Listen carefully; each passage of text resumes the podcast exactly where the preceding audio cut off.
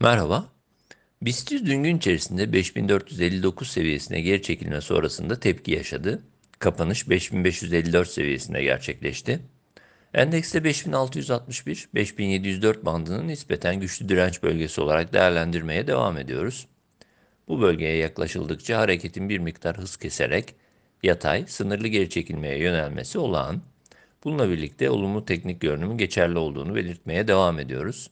Endekste 5440-5400 destek bölgesi üzerindeki tutunma yükseliş yönlü beklentinin güçlü kaldığına işaret ediyor.